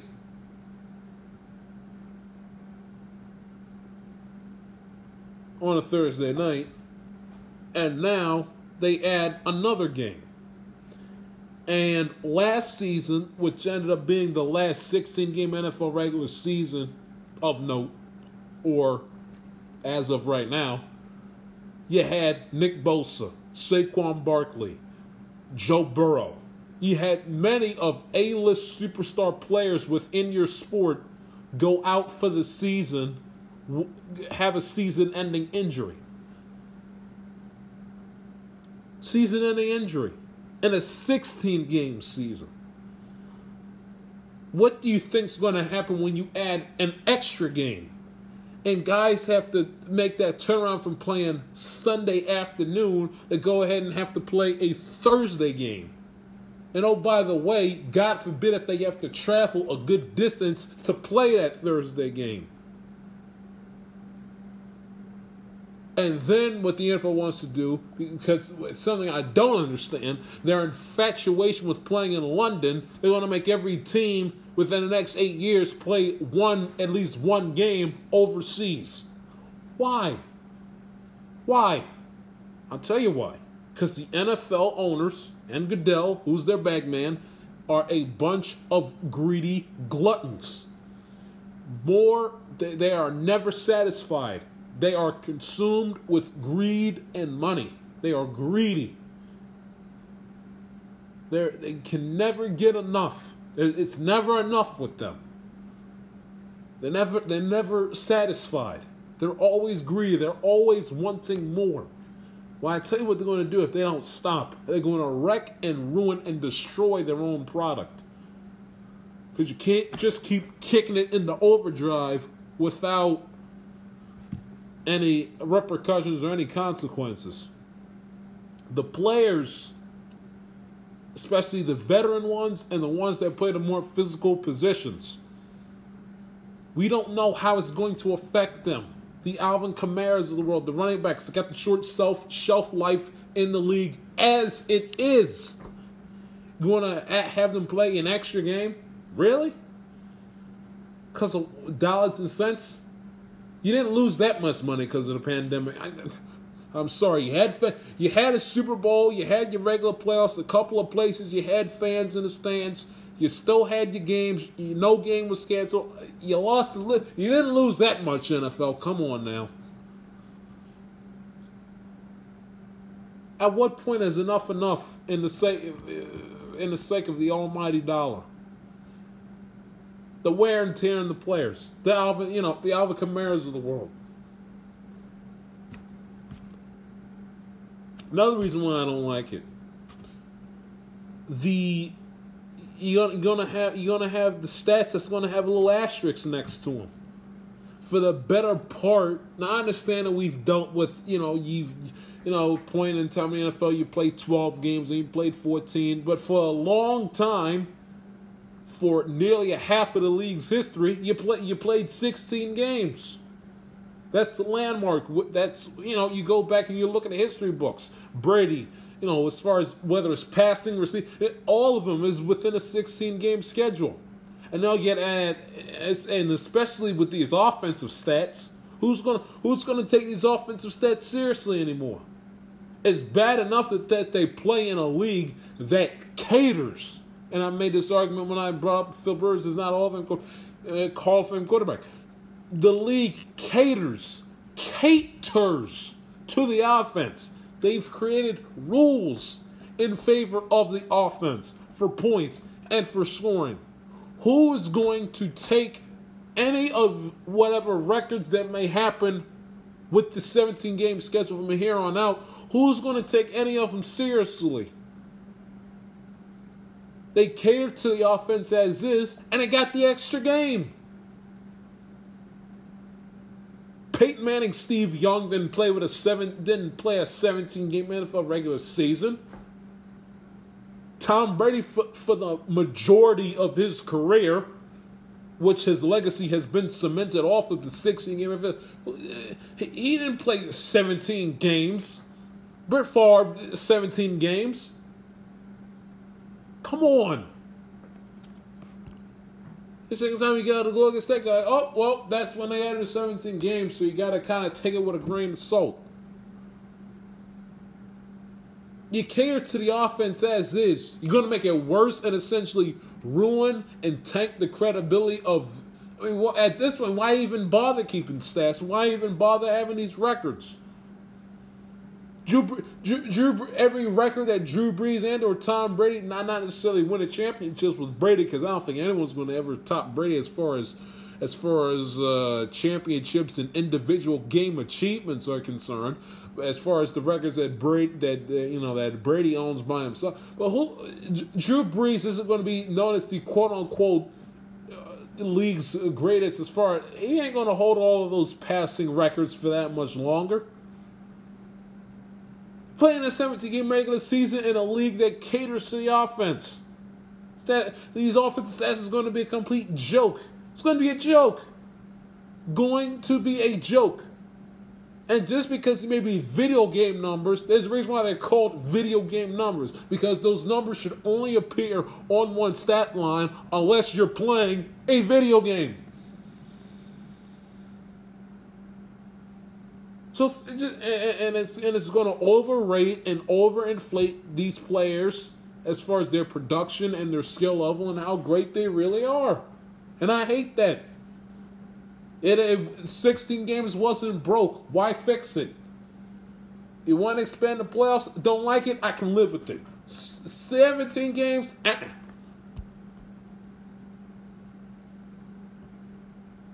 And, and and I tell you another thing, the NFL isn't, isn't careful. They're going to get into this NBA stuff as far as as far as load management is concerned. And you know, if you have problems with teams resting their players, you know, you know, if, for to protect them for for the play for the playoffs, oh, ju- just you wait. You'll see some load management done and it won't be pretty. If the NFL doesn't stop, they they they're going to destroy themselves. I'm I'm telling you right. I'm telling you right now. I'm telling you. I'm telling you. And the, and no one wanted this team. The, the fan the, the fans that like it, they didn't ask for it and the players don't like it. The the owners, those greedy, gluttonous owners, they wanted it. There's no need for a 17 game. No need for it. Absolutely no need for it. It will it will make it worse. The the divisional games won't be as won't be as meaningful. You'll have more players probably getting hurt with the 17 games now than than ever before. And as a result, you'll have teams uh, essentially have the, have their own little twist on the load management stuff, not playing them in a lot of these games to rest them up if they're in playoff contention so they can play in the playoffs.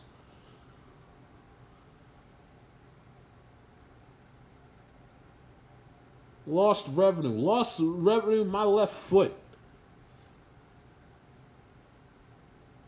You didn't lose that much money, guys. You you you you still earned twelve billion dollars this year in the midst of a pandemic through all of this. So it's it's going to fall on the deaf ears of a lot of people. I mean, the seventeenth game, really, in the sake of the almighty dollar. You you you all y'all can't be that greedy and, and, and, and be that addicted to money and be that money hungry. Cause Lord knows you don't need it. It ruins the credibility of of of of uh, of your schedules as far as divisional matchups are concerned. The players are going to be as far as but they're going to be physically taxed to no end. You'll have some controversial games and moments where players won't play to protect themselves for later in the season. Players are going to be injured to hell to hell and back like no season we've ever seen before, and that's coming off of the season that was in 2020. You had many of superstars miss the rest of the season due to season-ending injury. This is going to have an asterisk on these stats. Why, why bother even taking these passing yard stats and all and a lot of these offensive stats uh, seriously anymore? You play in an offensively catered soft league, and then of course you add the extra game. Well, no wonder they're going to pass for X amount of yards and this many touchdown passes, and have a completion percentage of this. They got an extra game and they play in, a, in an offensively catered game.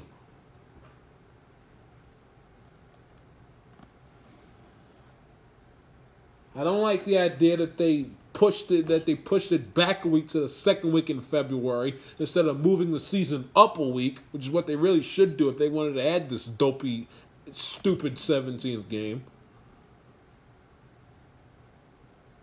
You don't need it. There's really no need for it.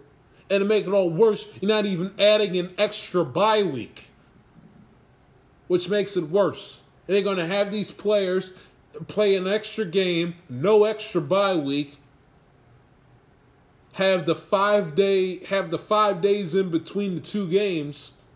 And in the meantime, because we're so desperate for the British dollar or for the American citizens dollar that happens to live in London, that also happens to be a football fan, we're so desperate for their dollar that we'll essentially ship every team out on the Mayflower ship, a la the Pilgrims and and, and, and you know back you know back when they had the first Thanksgiving, and we'll ship them off to London so we can play a a, a bonehead meaningless game in front of a bunch of American citizens in a different country for no particular reason whatsoever.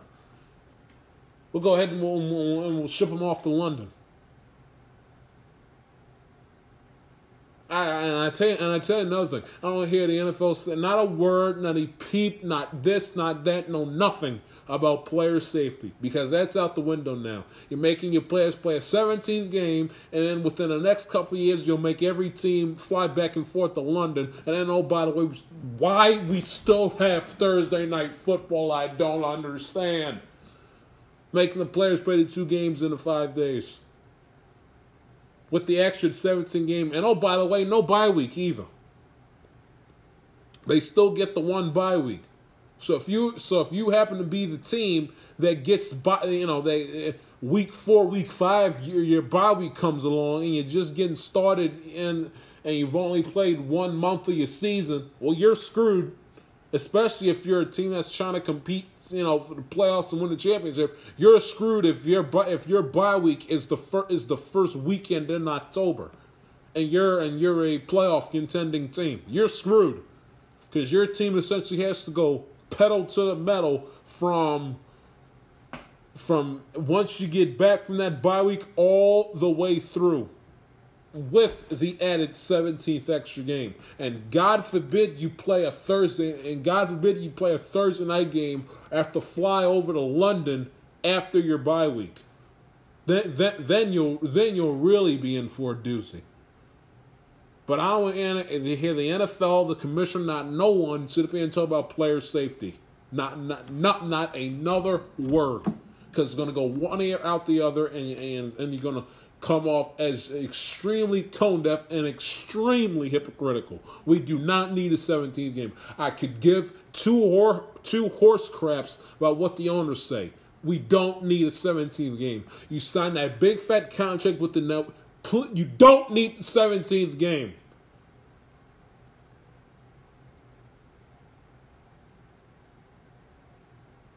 And the idea that more players get hurt in preseason than any other time. Oh, shut up, will you please? Shut up. Half the half the superstar players don't play in the preseason anyway.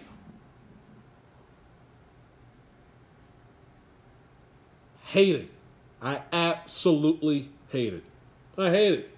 I hate. There's not one thing I like about the 17 game schedule. Not one thing.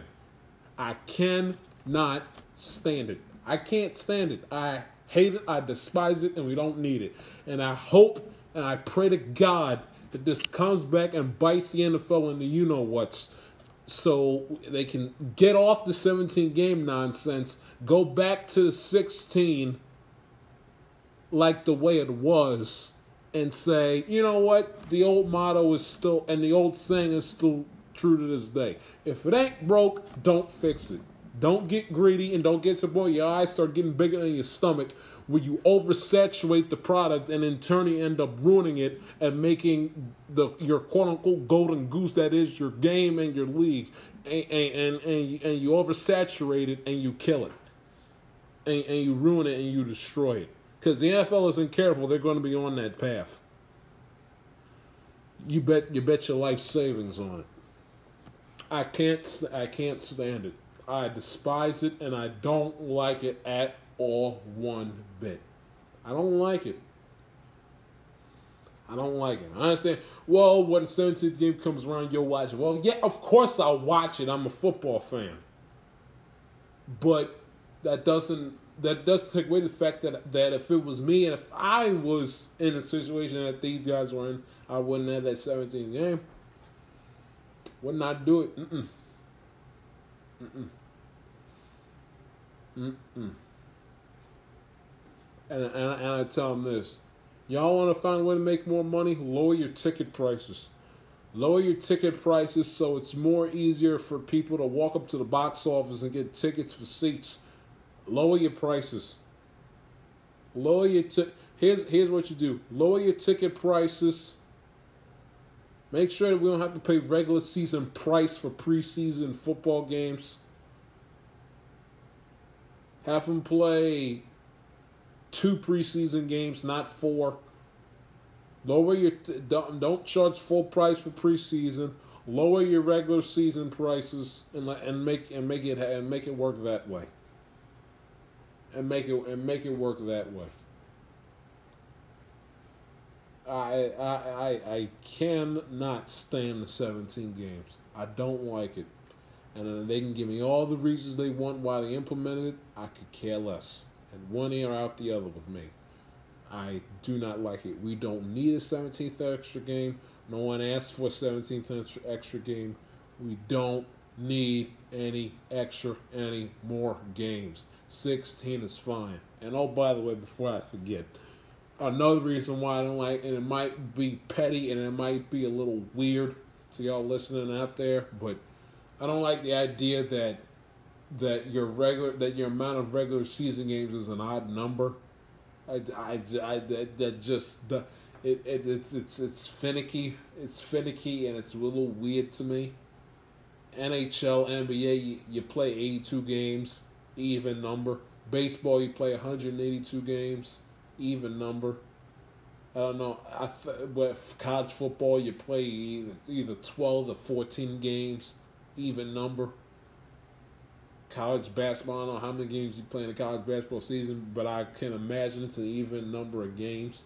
Even your little league or your high school schedule, you play even amount of games 10, 12, 14.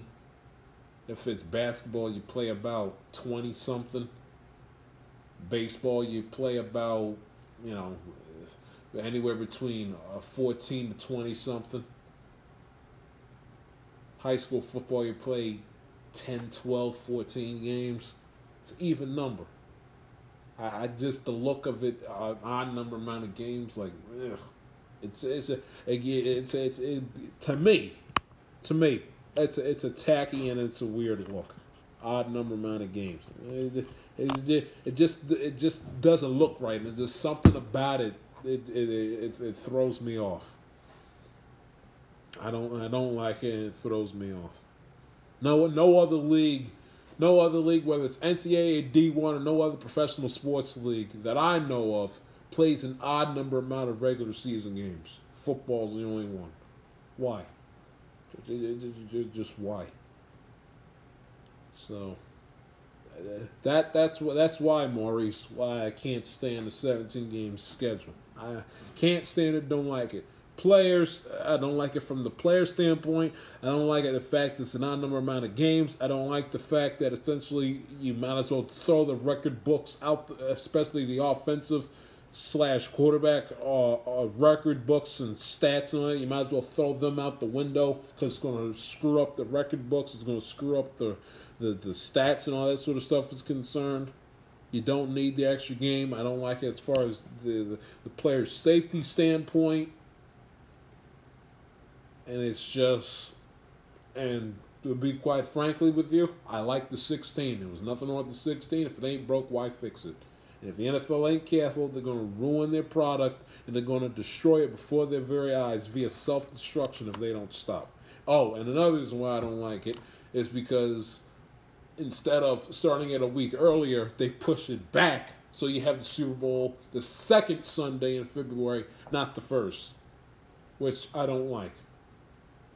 One reason, because Sunday on Super Bowl Sunday on Valentine's Day, I know ain't gonna fly with the with the uh, with the heterosexual girl girlfriends and wives of America.